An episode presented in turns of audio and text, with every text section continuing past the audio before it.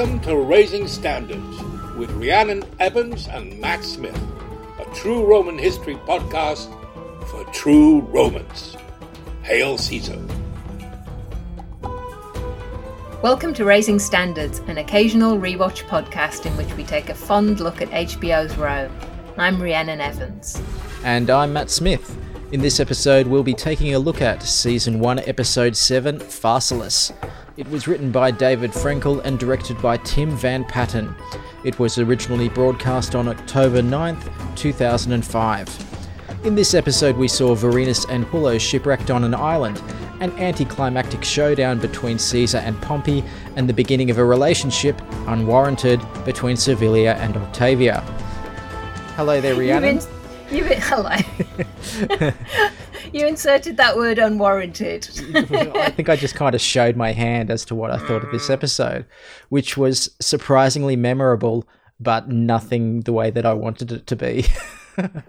okay. Well, that's interesting to hear what you didn't like about it. What did you think of this episode? Did you like it? Uh, yes, I did like it. I had some reservations, which were mostly around understandable things like they couldn't show huge uh, amounts of the battle, the Battle mm-hmm. of Pharsalus, which is a really, you know, really significant battle in the civil wars. What we saw of that was very impressionistic. It was a bit like something from a documentary. I think it stands out because the production values are so high throughout most of this. But for the battles, they were spending it on costumes and sets in Rome. Yeah, we spent all our budget on costumes and an impressive Roman set, and all we got was these lousy flashes of swords and yelling in Italian, as my subtitles for the episode said. That's a good one. Just random yelling in Italian. Yes. um, they should have been yelling in Latin. I know. Um, I know. I thought it had a really dramatic ending, which we'll discuss, mm. um, but was very much warranted, to use your language. Yes. I wasn't that keen on the Servilia and Octavia relationship. I'm somewhere on the same wavelength as you there. I'm not really sure what it serves, except maybe some um, prurience. Mm. So, I mean, you know, slight spoilers. It serves nothing. I think it was just to give those two characters something to do and some reason to get back to Rome for this episode, even if it's just briefly.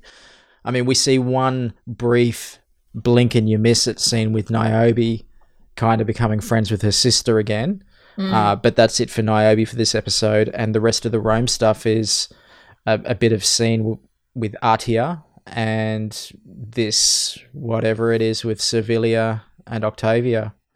I guess that it's to keep the power play between the two matriarchs alive. Mm, yeah. Um, you know, I can never remember what's coming next unless it's from the history books. So I don't know where that's going because that's not from the history books, obviously. Mm. So I'm always uh, surprised by what comes up with them. But that's what it's looking like to me. That that let's not forget that Atia is still trying to manipulate, and Servilia is still trying to get revenge, presumably. Yeah, sure. And I mean, it's it's the kind of hazard of having a big ensemble cast. You know, you need to have some of those characters in there to, to break away to and to you know break up the scene changes between what's going on with Pompey and what's going on with Caesar. Anyway, so this episode begins uh, with Vorenus and Pullo somehow miraculously being the only survivors of a shipwreck on a very small, nameless island in the Mediterranean, somewhere between Italy and Greece.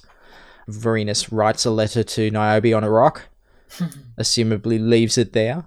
They lash a raft together of bodies and float to safety. Yeah, this is Roman ingenuity, presumably. They see a corpse floating and then decide this is a sort of know, human body engineering, a way of uh, getting off the island. I think I was quite surprised by the fact that they get shipwrecked and therefore they're not at Pharsalus. Mm. They're not at the battle. I sort of assumed they would be, as they are warriors. Probably to do with budget. If you had Vorenus and Pullo there, you would probably feel obligated to show more of the battle going on. Maybe so, yeah otherwise, this entire battle takes place in tents, hmm. um, with praying, with planning, all that we see is them strapping on their breastplates and going out, then coming back in and going, Well, that was one hell of a battle, wasn't it? Yes, it was, in my faux British accent. Uh, yeah, I really liked the arming scene. I don't know whether this is the place to discuss it, but the, the seeing them both getting ready for battle. Let's mm. discuss it now, since I've brought it up. Yeah. Um, all I wanted to say about it is that it's uh, it reminded me of a scene that's very typical of epic poetry so, in, say, Homer's Iliad, before a warrior goes out, you have that detailed description of, and then he put on his breastplate, and then he put on his greaves, and then he took up his spear. And given that this is kind of epic television, mm. it seemed quite appropriate that they were maybe drawing on that. But of course, given that we've also got uh, certain Hollywood traditions, it might also be drawing on that idea of the almost the makeover. You get you, yeah. you made over from a politician to a warrior. Well, well, I hate to say, but instantly when you said about you know getting ready and putting on all the things and everything like that, I thought if this was a Disney movie, that's where you would have had a musical number about the princess mm. getting dressed and ready for the ball, or something like that, or or Mulan dressing up in her armor to go to war, and you know, and I'll make a man out of you, and all that song and dance somebody has worked up a, a soundtrack to HBO Rome out there somewhere with with that kind of uh, feel to it. I want Caesar's Gallic War the musical now. so, um... well, given what happens to Pompey in this episode, I'm not sure Disney are going to go down that track.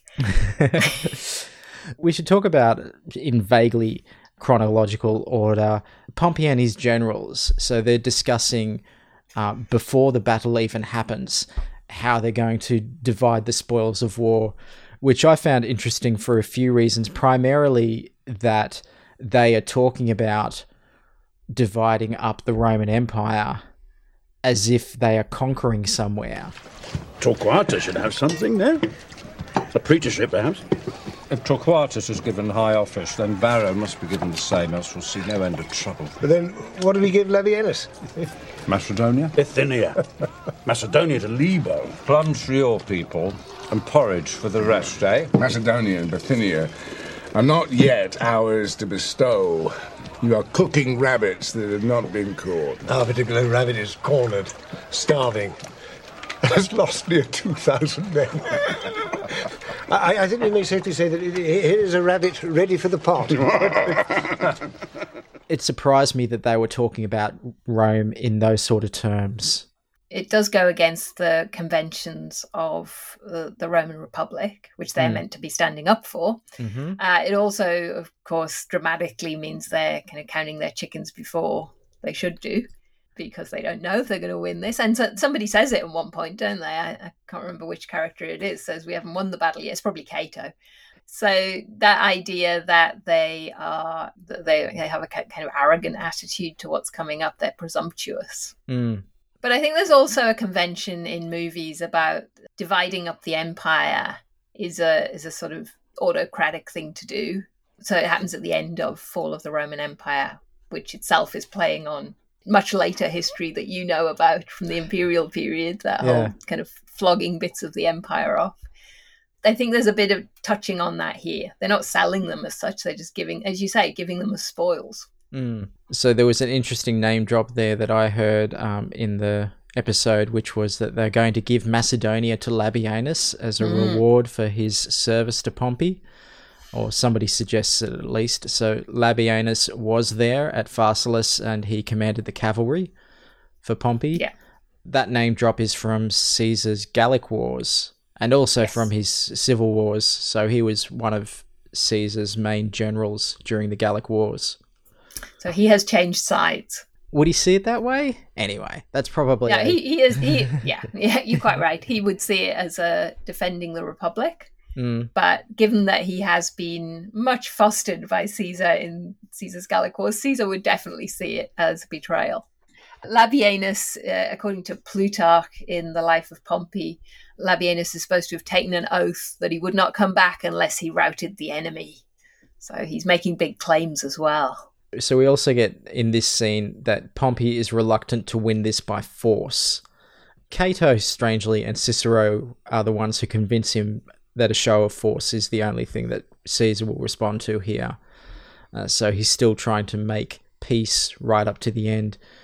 Does that strike you as being a realistic kind of stance from him?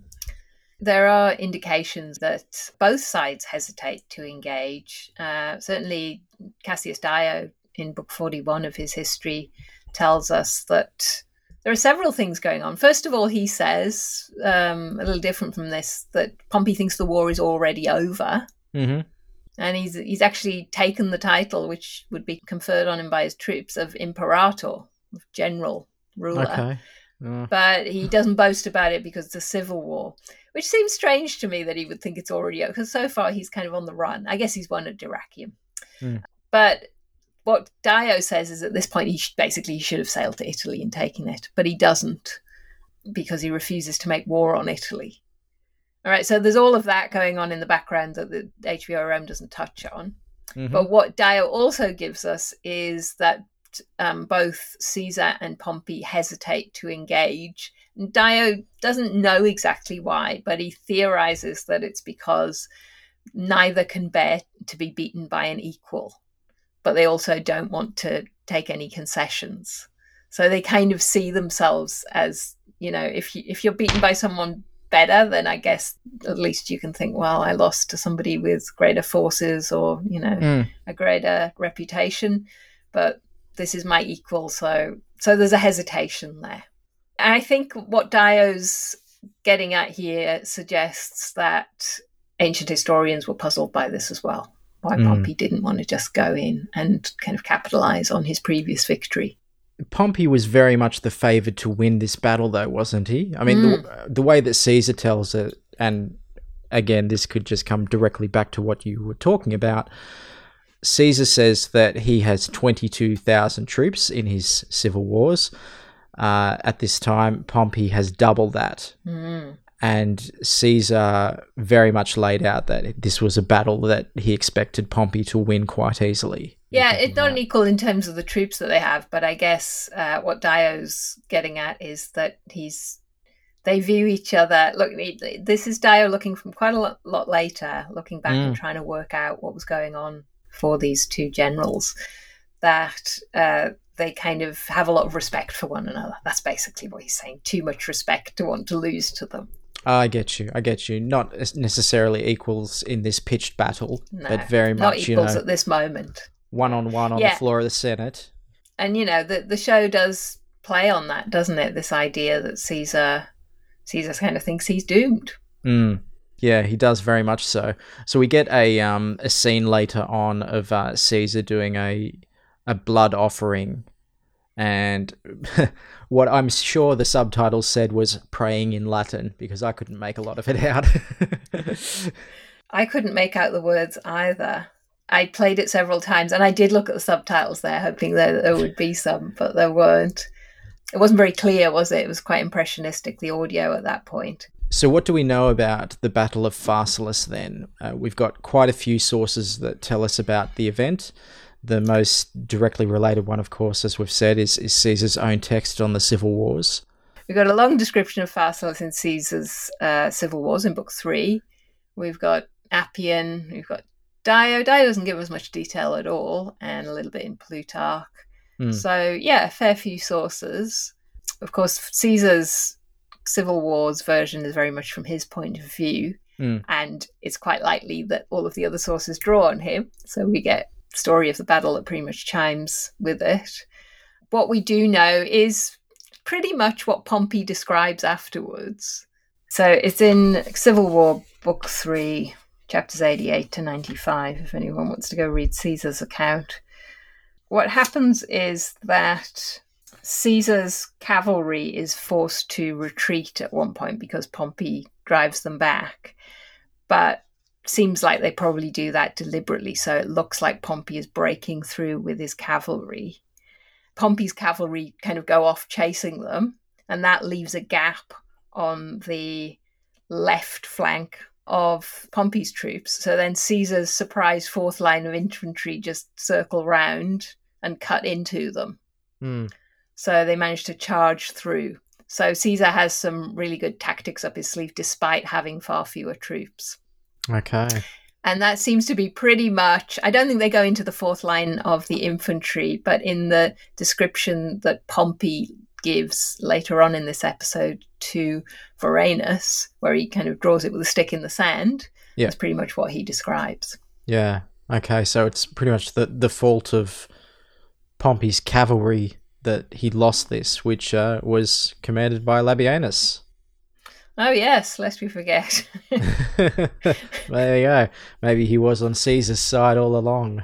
At this point, it might be good to talk about another uh, slight narrative aspect of Caesar's civil wars and the Battle of Pharsalus, and that is that we've got an account of a soldier who Caesar calls Titus Puleio. Mm. And there's a question mark over whether this is the same Titus Pullo that he talked about in his Gallic Wars, now come through to this text. Yeah. So the Titus Pullo from the Gallic Wars is the one we're drawing on For in this Rome. HBO Rome. Yeah. The Titus Puleio, it is spelt differently. So Pullo is P U L L O. Mm-hmm. Puleio is P U L, just one L, E I O.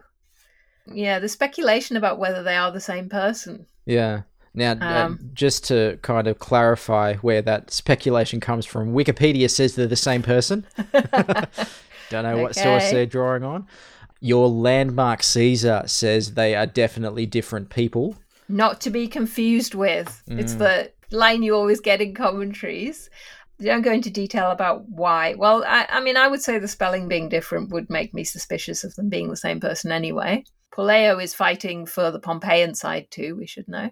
Titus Puleio, through whose efforts Gaius Antonius's army had been betrayed, led the fight against us with brilliant bravery. So there's Caesar crediting someone on the other side being hmm. brilliantly brave. He still loses though. It continues, even so the courage of our men prevailed. So there you go. That would be interesting if he changed sides, but possibly, probably, maybe not Pullo. Definitely doesn't change sides in our narrative because he's not even at Pharsalus. Mm. That'd make an interesting series if he was, though, if he was at Pharsalus but on Pompey's side. So Pompey loses this battle and seems to be quite resigned to this being a loss, but at the same time obligated to continue resisting Caesar. That seems to be the best way to phrase that, isn't it? Yeah, well, he sort of shrinks, doesn't he, in his stature at this point in in the series. Goes into disguise as a, as an ordinary citizen. I propose we make for Amphipolis. Have men and money there, we can go by sea to Egypt. Ptolemy's children are loyal friends of mine. Perhaps. Perhaps it's better we do not travel together. So he looks defeated to me, but do you think he's continuing the fight? He looks like he's running away. He talks about going to Africa, and uh, there's a comment made that they're going to run out of continents. I think Brutus makes that comment. Mm. But he's still going to Egypt, where he's got allies who will give him support. So I think that I think that that's yeah, well, yeah, yeah, great support. So I think that that's some aspect of that kind of plan to continue, and I I think I use the correct word when I say obligated. He doesn't want to, but he knows that somebody that since he's alive, he's going to rally soldiers around him. But at the same time, Cato is very pragmatic in those scenes and realizes that Pompey has kind of seen his last battle and is not very useful at this point. So he and Scipio go to Africa uh, and make their own way there. Yeah. Because we don't want to be with the guy with the big target on his back, which is probably smart. And um, meanwhile, you've got Cicero and Brutus deciding to surrender to Caesar. They've essentially had enough of fighting. Definitely, Cicero's had enough of the battles. They are. Even before we get there, I just have to say that one of my favourite lines of this episode was Caesar saying, Tell them Caesar has won. Mm. which I loved because he talks about himself in the third person, which we know he does in his war commentaries. Send to Rome. Tell them Caesar has won.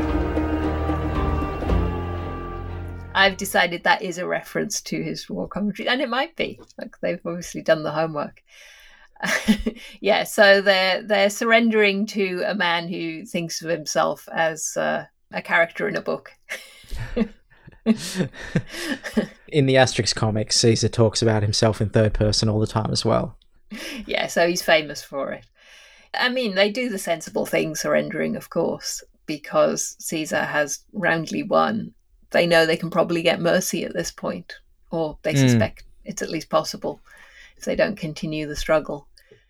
Uh, I like Brutus's uh, armor in this section. He's got a breastplate on it with um, Brutus Libertas and a female. Is it? I think it's just her face Yes, From, it's a face in uh, profile. from memory. Yeah, in profile, which must be the goddess Libertas, which is going to be a reference to his family's claim that they they hail from the Brutus who um, founded the Republic in the sixth century BCE. So you know this is something that Brutus plays on uh, and will play on later. That he is somebody who brings liberty to Rome, defends Rome. He's a defender of the Republic, and it Mm. makes sense for him because, of course, he is he is here and going to continue to style himself as a defender of the Republic. Now, in the texts that we've got, and I've mostly been looking at Plutarch here, so the life of Brutus and the life of Cicero, uh, who both get their own handy, slightly conflicting biographies at times. Brutus and Cicero do surrender to Caesar at this point vaguely, but they surrender separately. But I mean, you know, narratively for the episode, it makes sense for them just to rock up on horseback in the same thing Yep. but I did kind of like how they correctly portrayed essentially the reaction that they got from Caesar when they surrendered to him. Brutus! Cicero! How happy I am to see you. I thought you were dead. Sir, I. I'm come here honorably, with no request for mercy, to surrender my arms and my horses as this. Shh, we have no talk of surrender. We've merely quarrelled a little. Now we are friends again, eh? Caesar's much more pleased to see Brutus.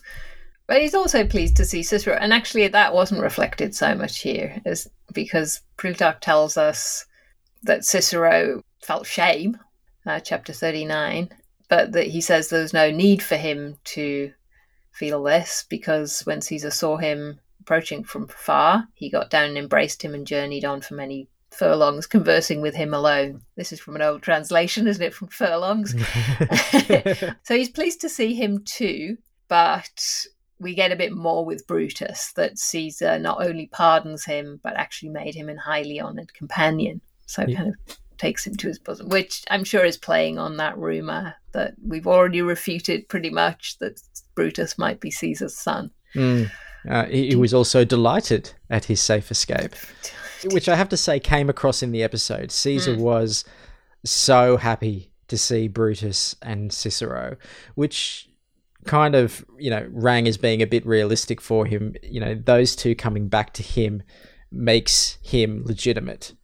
You know, at, at the very least, he can go back into Rome with two key senators at his side, both saying we were wrong about Caesar.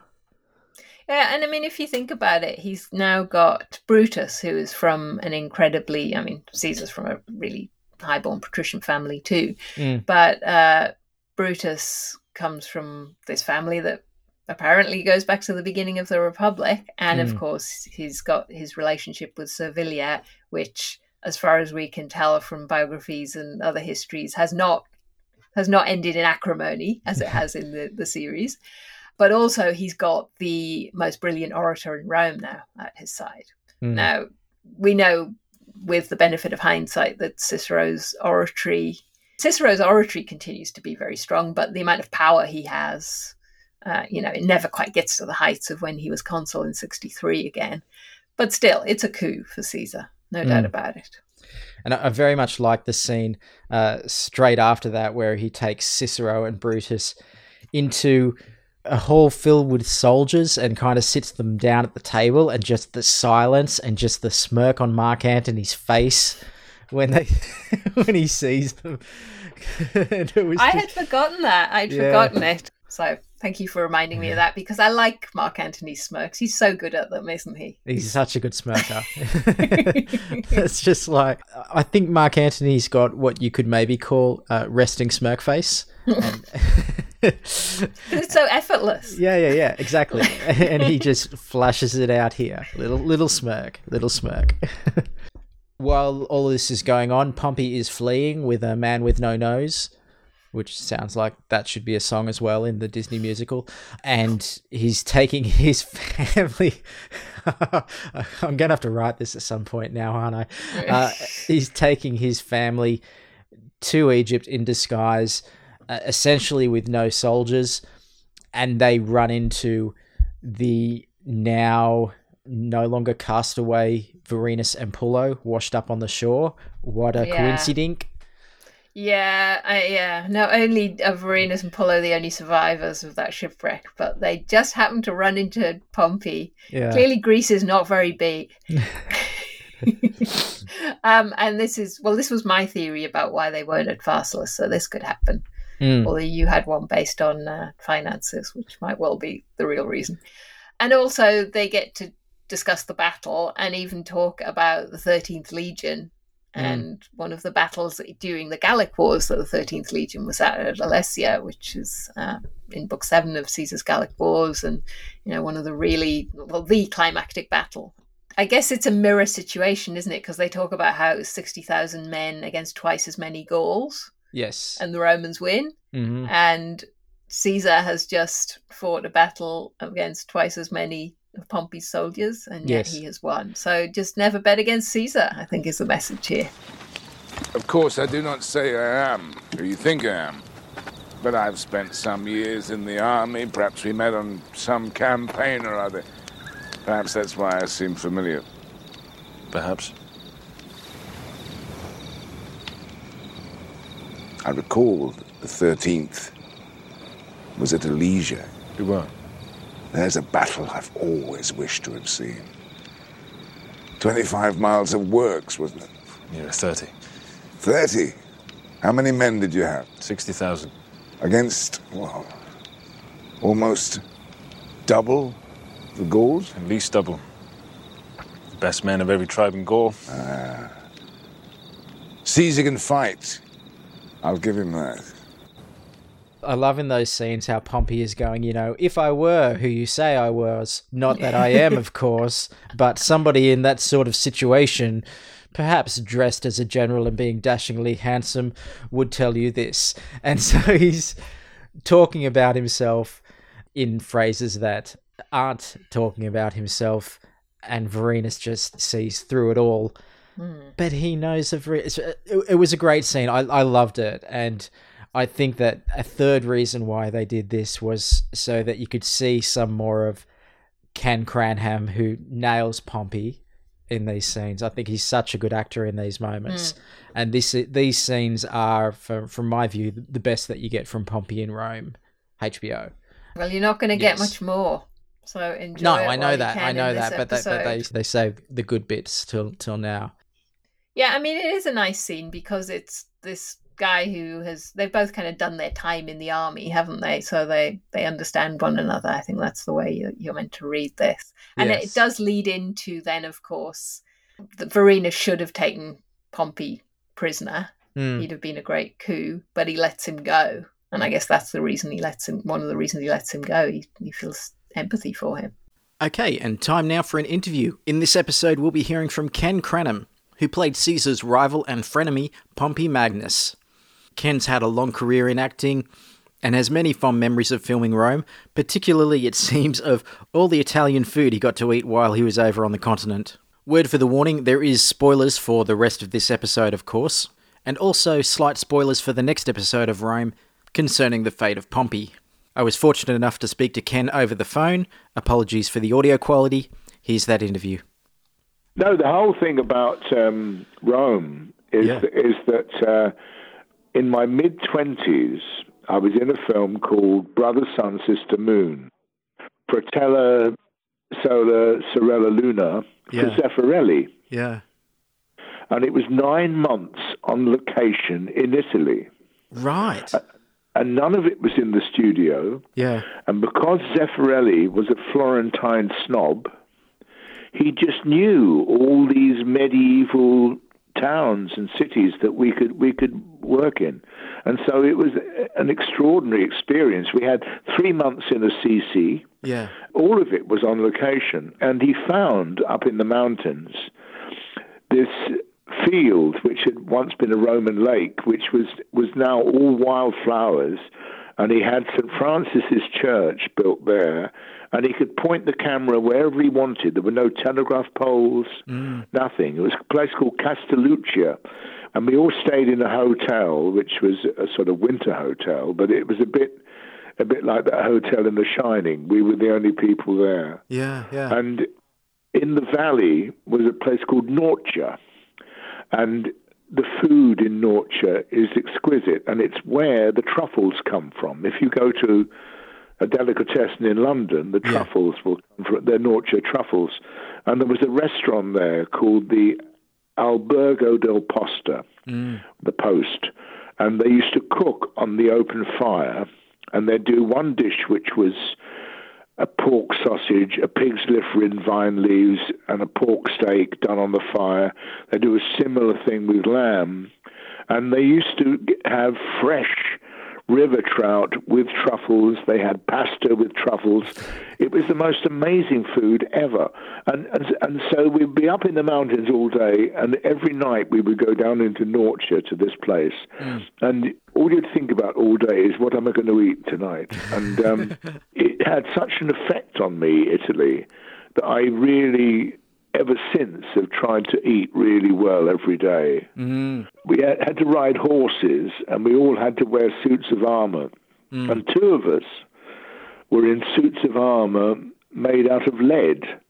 Because Wow. Zeffirelli liked the lack of sheen on lead. He Oh, liked great, this, and he liked it pictorially. Yeah. But you wear a, a suit of armor made of lead, and you have this enormous pair of lead trousers on on thick braces, Mm. and it's pulling you down inside the tunic of the armor, and you feel like a dwarf inside a stove. But anyway, and they never used that sequence in the film. It did, never even made it to the film. Yeah. But it did instill in me a great joy of being in Italy. Mm. And then I had to wait, you know, something like, I don't know, 35 years or something before I got there again. Mm. Mm. And then I was in Rome, and you know all this anyway, but they actually built a fiberglass ancient Rome Yes. at Yeah. the film studio. I mean, Mm. you, you when you walked in the streets, you really believed you were in Rome. You could actually walk in the streets of ancient Rome. Mm. now, this is unusual, but they intended quite a few series of Romes. I mean, they, they ended up just making two Mm. series. I, th- I think it was intended to go on longer. And I think it got burnt down or something. This it was always happening in Italy. There's always Mm, something dodgy happens with fire and insurance at a certain point. You know, it's a sort of it's quite a sort of it's an odd place like that. But all of us who were in Rome, we all became very bonded. It's a bit like doing national service together when you when you serve in an army together Yeah. and you get drilled and you do boot camp and all the rest of it. Me and Caesar became very close. We're still very good friends. And also with Paul Jesson and Karl Johnson, there were friendships stuck up, which have, you know, and really it was like being in the army together. You sort of Mm, have something you can refer back to. Because we filmed it in Rome. I mean, and if you're playing Pompey, and you go and see this huge building, and it, it, it was Pompey's building. That was his building. Oh, the theatre. you- Yeah. yeah, and, and it, it's very extraordinary to play somebody and to see Pompey's theatre and stuff like that, which were connected with him. It's to just walk about and see things which are connected with, with the character that you're playing. The very first scene that you were in in the show was uh, where the uh, your wife. Loses the child. Uh, yeah, and she dies. So that's uh, Julius Caesar's daughter, Julia. It was our introduction to your character, and you you brought such emotion to that. Was that the first thing you filmed? Do you remember filming that scene? Myself, and that actress had never met till that day on the set. I thought that might be the case. Yeah, yeah, that must have been very difficult. that was the case. I mean, what an extraordinary way to meet someone. Yeah, you go from that, and your character goes through such a, a journey in seven episodes. I think you're in. Uh, from from that to uh, being a senator to being in the battle scenes to wearing armor again, wearing armor, then you know essentially hopping out of a boat on the coast of Egypt. I doubt it was filmed there, and, and being stabbed by a guest actor, I suppose, at that point. Um, so yeah, um, can you tell me, uh, you know, between being a, a senator and being um, on the battlefield, what what was your your favorite Pompey to play? Well, the the thing about that show was if you played somebody that actually existed, Mm. you had to obey their history. Yes. So I had to get my head cut off. Well, yeah, you know, so, um, but if you played somebody fic- fictitious, you got a second series. you, you were much better off being fictitious. I think I was the first to go, and then the next would be Caesar, I suppose. a couple of episodes later, yeah. Right, that's right. But uh, but he he and I became very very close friends, and still are. And we text each other, and, I, and I'm Pomps and he's Jules. I mean, sometimes in in Cinecittà there was a on the other side of the of the motorway there was a a restaurant where they, they didn't mind you they liked people being in costume and we used to go and have lunch there so all of us would be in Roman costume having lunch in a in a big restaurant it, it was much better food than the the canteen back at the studios Yeah. so that was something we used to do Would you be in the suit of armor, or would you be in the um, in the toga? Yeah, in the toga. Yeah, you didn't you didn't didn't have a long lunch break to to change clothes. You just had to stay in costume Mm. and try not to drop any food on it. I'm sure the real Pompey would have had pizza stains on his toga if they had pizza back then. So exactly, exactly. But it it was um, an an extraordinary experience. The whole thing. I mean, it's um, what I do if I can do it, and I've done that more and more. i- Is I always take the train if I can rather than fly. Mm. I find if I take the train that I look forward to the journey. I don't look forward to the journey flying. Mm. And um, and you can get a train from London if you get, spend the night in Paris. Then in the morning there's a sort of train around about sort of ten o'clock in the morning that takes you across the Alps to Rome. Yeah, I've caught that train. Yeah, yeah. You caught it. From Paddington Station to Rome. Yeah. Fantastic. Well done. And um, I, I spent the night with Caesar in Paris. He lives in Paris. And, and he gave me a really good bottle of wine. And I caught that train. uh, And I had the Bob Dylan book, No Direction, that he wrote. I read the entire book from, between stations before I got to Rome. And, th- and you crossed the and- Rubicon. yeah, across the Rubicon. And um, and my father, he, my mother died, and my my dad had nursed her for for five years, and he, he'd never been on Eurostar or anything. Mm. And uh, I actually took him with me all the way to Rome by train. He was with me for a week in, in Rome. That was a great treat. And he came out to the, the studio and sat and watched it all being made. Yeah, yeah. Can I ask you about your death scene? Did they make a cast of your head or anything? Because in the next yeah, I'm, episode, I'm, I'm afraid that's there's a, there's a, a famous horror film called Hellraiser 2, and I ha- had a cast made of my head for that because I had to lose my head in that, and I had to lose my head in Rome, and Yeah. uh, it's the most awful experience because um, they always sort of take you to a place. And you- you're sitting in this sort of back room somewhere, and you think it's it's rooms like this where they torture people. You know, there's a sort of an old sort of calendar on the wall and stuff like that, and uh, and they and they pour this gloop over your head, Oh, which no, then yeah. sets and it actually contracts onto your head, yeah, and they put short straws up your nose so you can breathe. It's fantastically claustrophobic. Yeah. It's the longest 25 minutes you've ever had in your life. And yeah. uh, so that's happened to me twice now.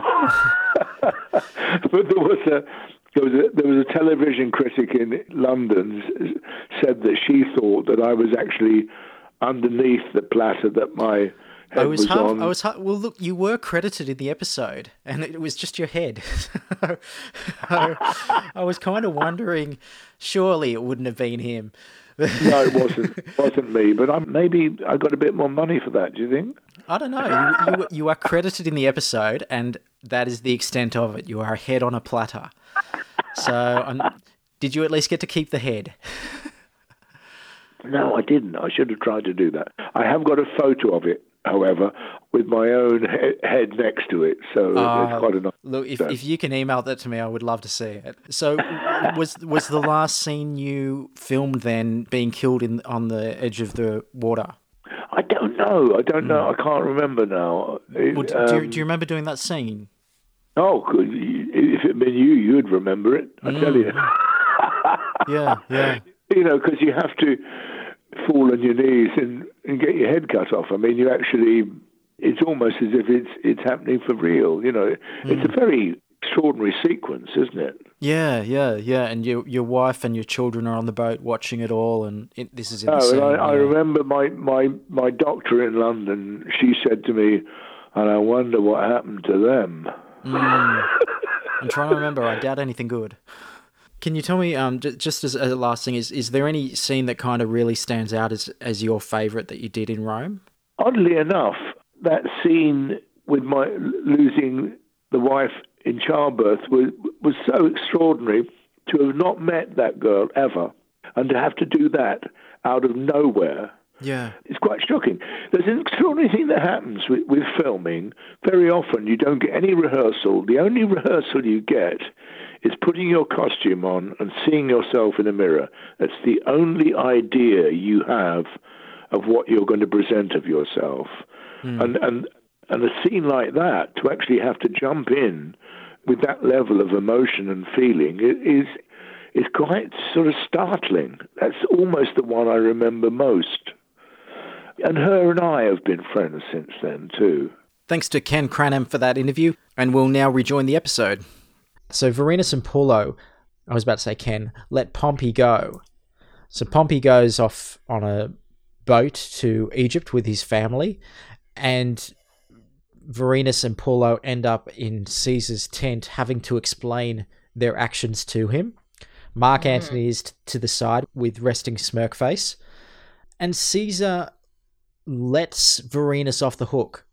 Vorenus explains his argument for letting Pompey go, which is essentially nothing. and Caesar lets him go.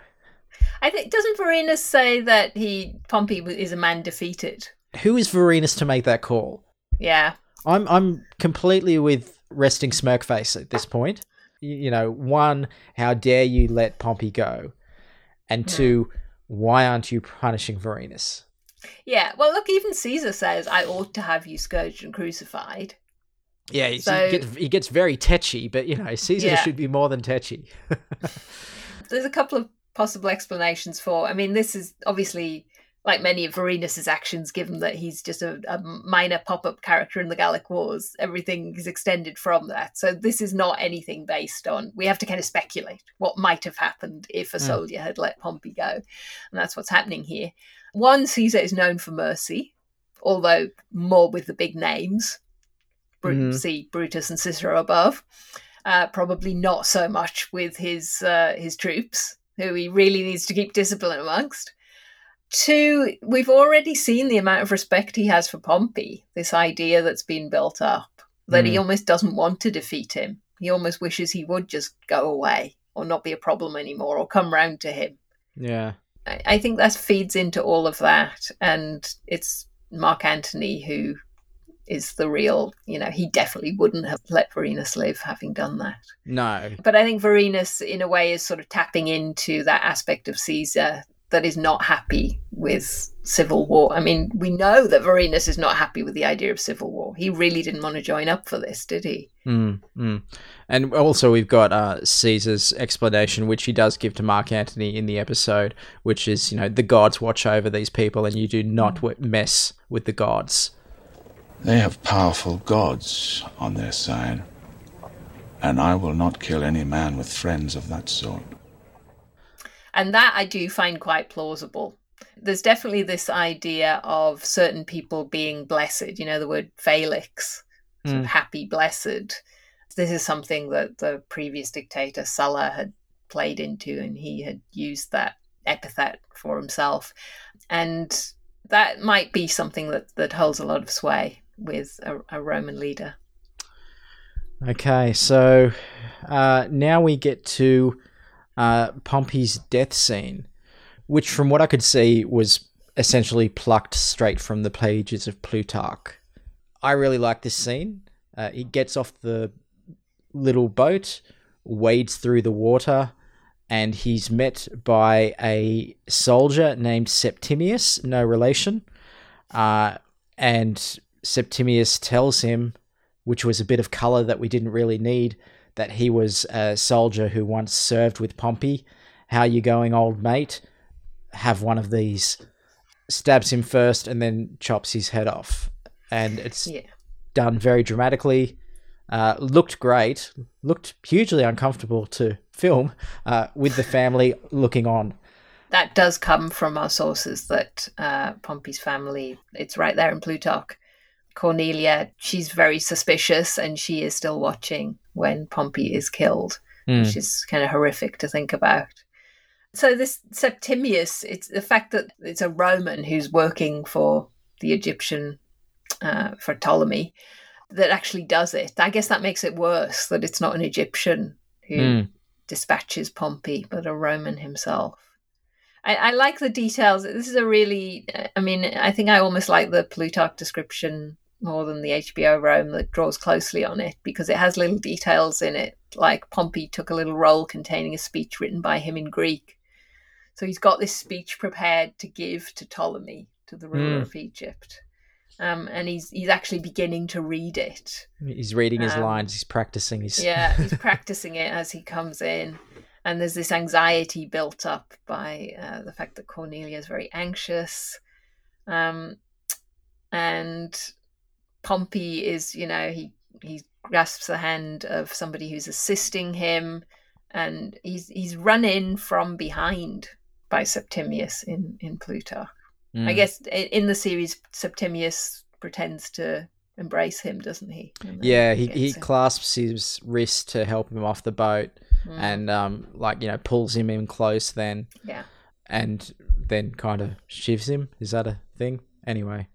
I think we understand. Sure. In, in in our Plutarch source, we get actually three murderers because we get Septimius running him through with a sword, uh, then someone called Salvius, and then uh, a Greek name Achillas drawing daggers and stabbing him. So they really want to make sure he's dead. There's a lot of wounds, mm. which I'm I'm sure is description, you know, of the stabbing although not of what comes after that, which is meant to remind the reader of what's coming up for Caesar. Am I allowed to say that?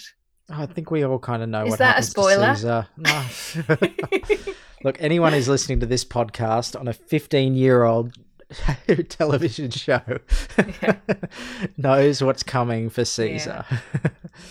And look, the description of what Pompey does as well. I know this is Plutarch, not what we see in the series, but I do love it. Mm. Uh, it's a it's a murder scene. I shouldn't really love it, but it's it's just very dramatic and sad. So he goes on, Pom- and Pompey drawing his toga down over his face with both hands, which is a kind of sign of almost like you're trying to protect yourself with the toga, but also mourning. Without an act or a word that was unworthy of himself, but with a groan merely submitted to their blows.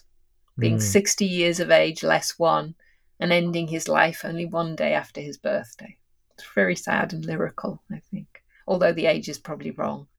Um, in fact, I think it is wrong, isn't it? If my maths is right, he was born in uh, 106, uh, and this is 48 BCE. Can you do the maths? Nah. Uh, You're on your own. 52. No, so he's 58, not 59. Okay. Yeah. That is the Battle of Pharsalus. I, I, wish there was more of a showdown between Caesar and Pompey, uh, something a bit more dramatic, but this is what the episode's given us. Uh, do you have anything else to to say? Oh, uh, sorry. Uh, do you have anything to say about Atia and Octavia's uh, sexual relation? Atia and Octavia. Wow, they, they surprisingly didn't go that route. They'll go Octavian you know and Octavia soon, but okay. You know what? I don't think I do. I think I think we've said enough. I don't think I do want to go. you don't want to say anything about her masturbating to the Magna Mater no, while she's really praying don't. or anything? No, hey, no. Okay, all right. We're going to end this on a classy note then. exactly. You've been listening to Raising Standards, an occasional rewatch podcast for HBO's Rome with Rhiannon Evans and Matt Smith. If you like this podcast, you can subscribe in Apple Podcasts, Spotify, or wherever you may cast your pod please leave a review, they are always very appreciated. You can like Raising Standards on the Emperors of Rome Facebook page, and you can follow both myself and Rhiannon on Twitter. Rhiannon is at Dr. Rhiannon Evans, I am at Nightlight Guy, and the podcast is at Rome Podcast. That's it today for Raising Standards, so until the next episode, I'm Matt Smith, you've been fantastic, and thanks for listening.